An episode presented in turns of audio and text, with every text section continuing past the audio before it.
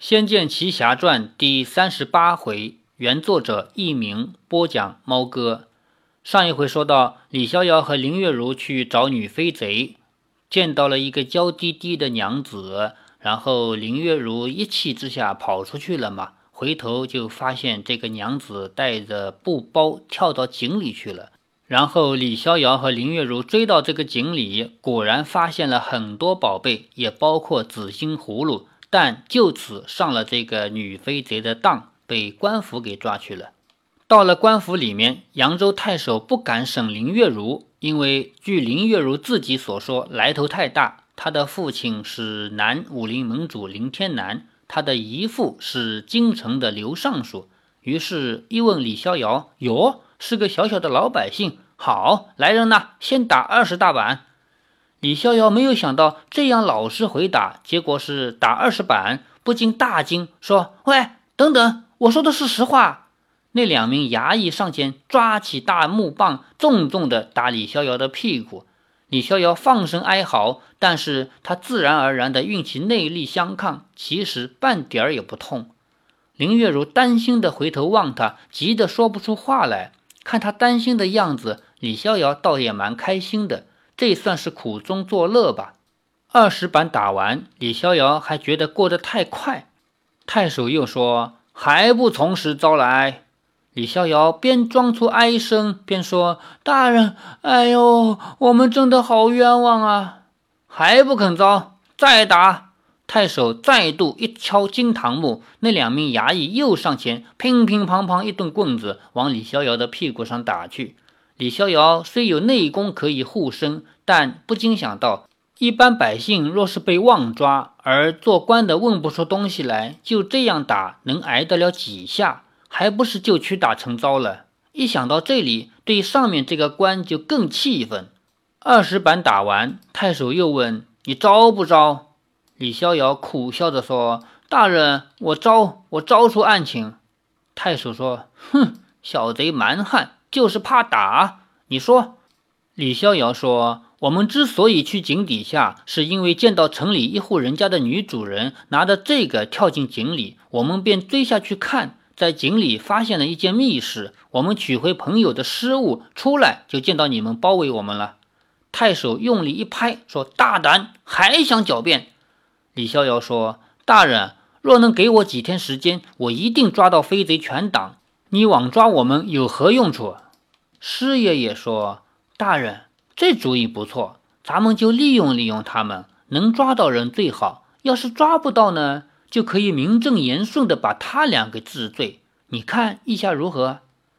太守想了一想，说：“这驱法枉众，于骨无力。不过，嗯。”太守左思右想，如果李逍遥和林月如说的是真的。那自己抓错了人，还抓到林月如这个尚书的亲戚，可谓奇过不小。而纵容真正的女飞贼，以后自己的威望还是无法建立。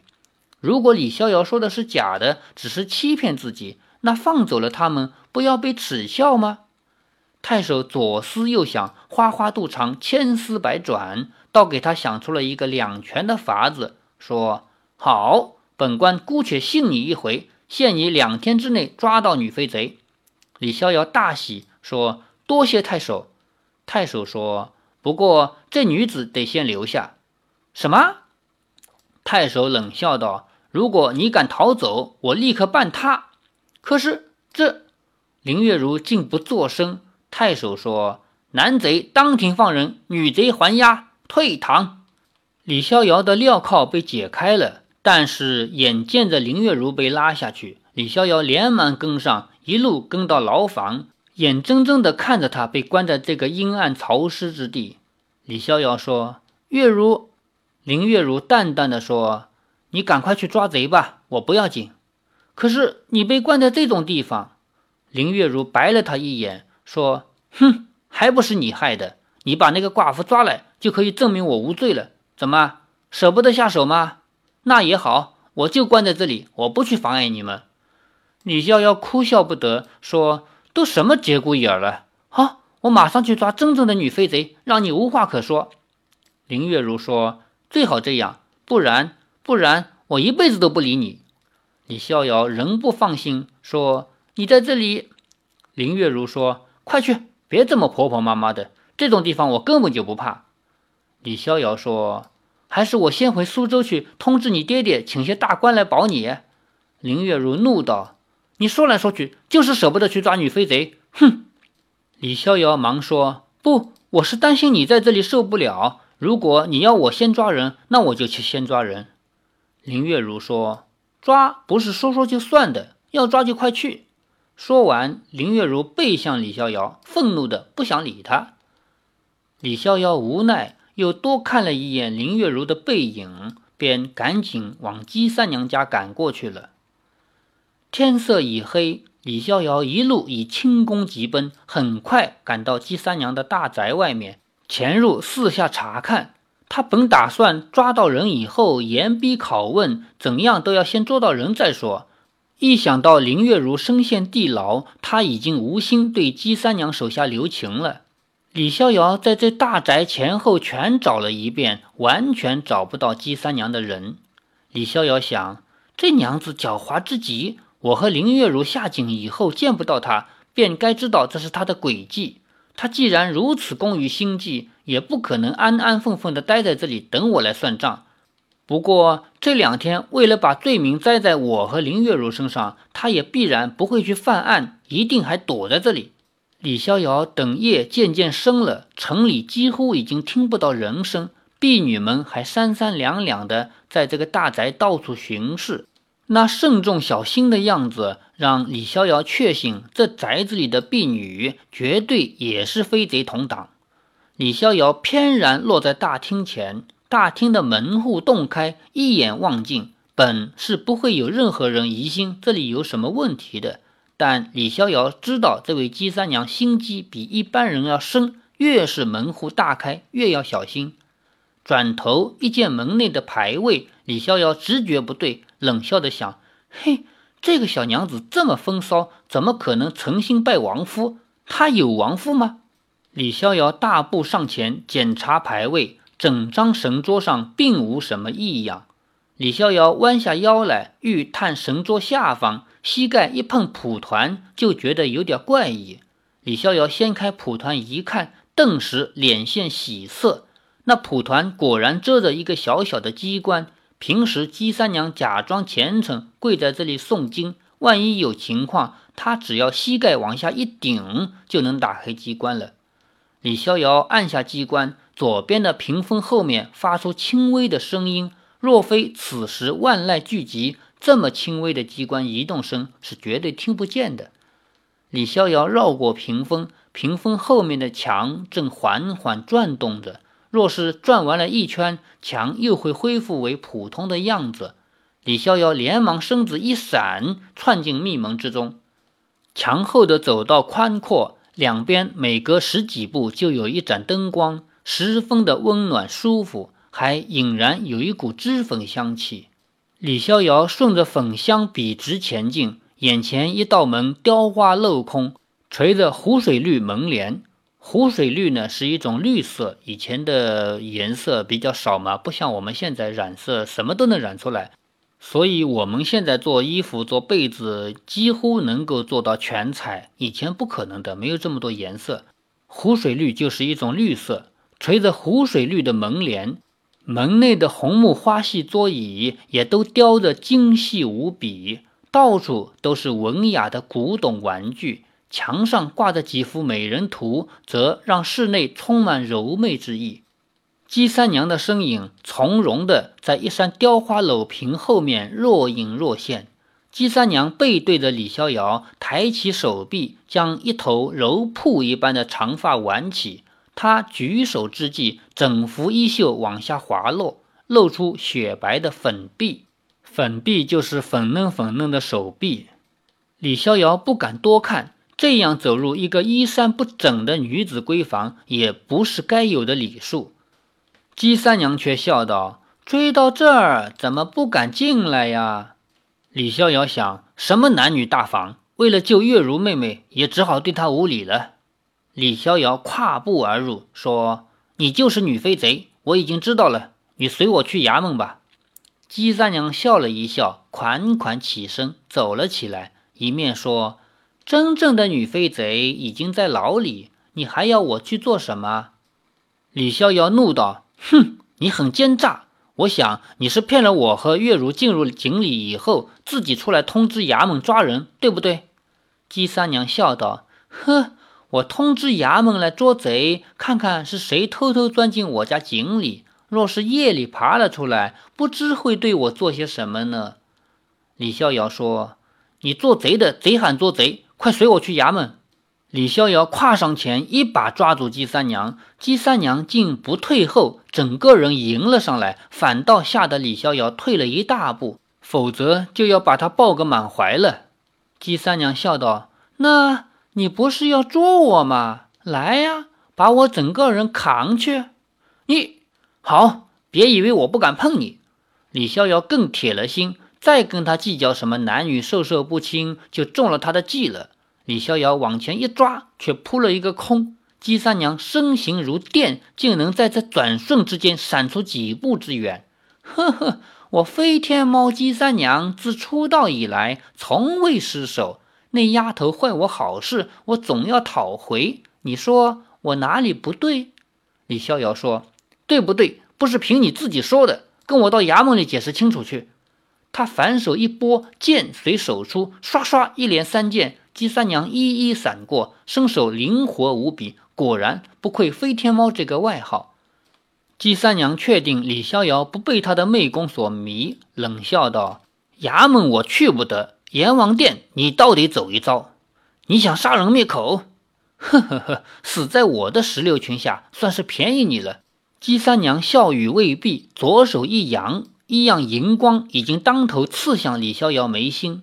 李逍遥挥剑隔去那个东西，原来是一把银色的尖刺，还带着一股腥气，可见上面有剧毒。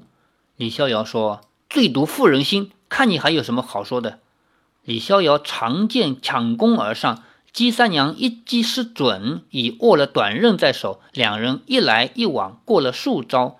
姬三娘节节败退，当的一声，原来又是一道暗器被李逍遥隔飞。李逍遥手中的剑法根本连停都没停，竟能又隔开他的暗器，令姬三娘大惊。姬三娘自知不是对手，与其被刺伤而败，不如使计脱身。李逍遥一剑刺去，姬三娘突然抛了短刃，站在原地不动。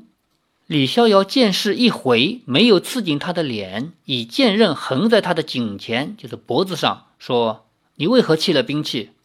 姬三娘也不管剑抵在脖子前，使劲扭着身子，假装哭着说：“疼死我了！你打得我好疼啊！”一点都不懂得怜香惜玉。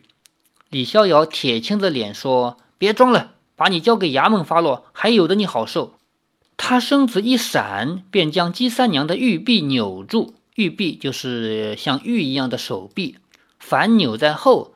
姬三娘怀中藏有她自苗人处得来的蛊毒，本来要等李逍遥接近的时候，便借着碰触传给他。谁知道李逍遥浑若无事，姬三娘反倒大惊，想不透这是怎么回事儿。李逍遥自己也不知道这是怎么回事。其实，在他从前在海上遇见那名小苗女时，曾让小苗女身上的蛊神吸了她的血，蛊神的唾液流进了李逍遥的血里，让李逍遥产生了连他自己都不知道的抗体。那小苗女的道行在苗疆内数一数二，她的蛊神更是厉害，普通的蛊毒对李逍遥来说已经完全无用了。说到这里呢，不得不提一下电视连续剧版本的《仙剑奇侠传》在这里所做的修改。电视连续剧版本的《仙剑奇侠传》在扬州女飞贼这一段落里面呢，做了很大的修改。李逍遥去抓女飞贼的过程中，正好看到这个女飞贼正在脱衣服要洗澡，而李逍遥却在那儿看愣了神。林月如见状，气得要命，拉他必须离开。但是这个时候的李逍遥就像失去知觉一样，愣在那儿一动不动，就看着人家洗澡。电视连续剧为什么要这样设计呢？我们不得不来回过头来看看李逍遥的身世。李逍遥呢是婶婶养大的，他的父母呢好多年不回来了。但是他知道自己父母的身份叫南道侠，也就是说一对偷东西的贼。那么李逍遥当然从小都在思念着自己的父母，所以他在扬州碰到女飞贼，他有理由怀疑这个女飞贼可能是他的母亲。于是，在电视剧版本里做了这样的大胆的改动。李逍遥看到他洗澡嘛，就想看看他身上是否有一个胎记。至于李逍遥怎么知道自己母亲身上有个胎记的，这个我们可以去考虑。假如真有的话，那么他婶婶告诉他也是有可能的。在电视剧版本里面做了这么大的改动，我觉得这样改也挺有意思。不过游戏并没有这样的设置，本小说也没有这样的设定。李逍遥抓着姬三娘出了地下密室，以轻功直接赶到衙门，闯入衙中，对差役说：“人我抓来了，快叫太守开庭。”那差役说：“少侠，太守和县令都已经睡下了，他们要明日午后才会办事。”李逍遥怒道：“我人已抓来，你们就得马上放了月如，否则他再跑了，我可不管。”那差役无奈地说：“这可是太守、县令。”各自有好几个姨太太，都住在不同的地方，也不知道今晚他在哪个姨太太那里。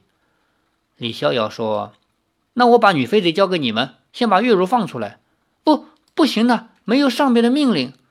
李逍遥火大万分，就是火冒三丈。这个时候，那师爷来到衙门里，一见李逍遥抓了个俏生生的女子，连忙说：“李公子，你抓到人了。”李逍遥说。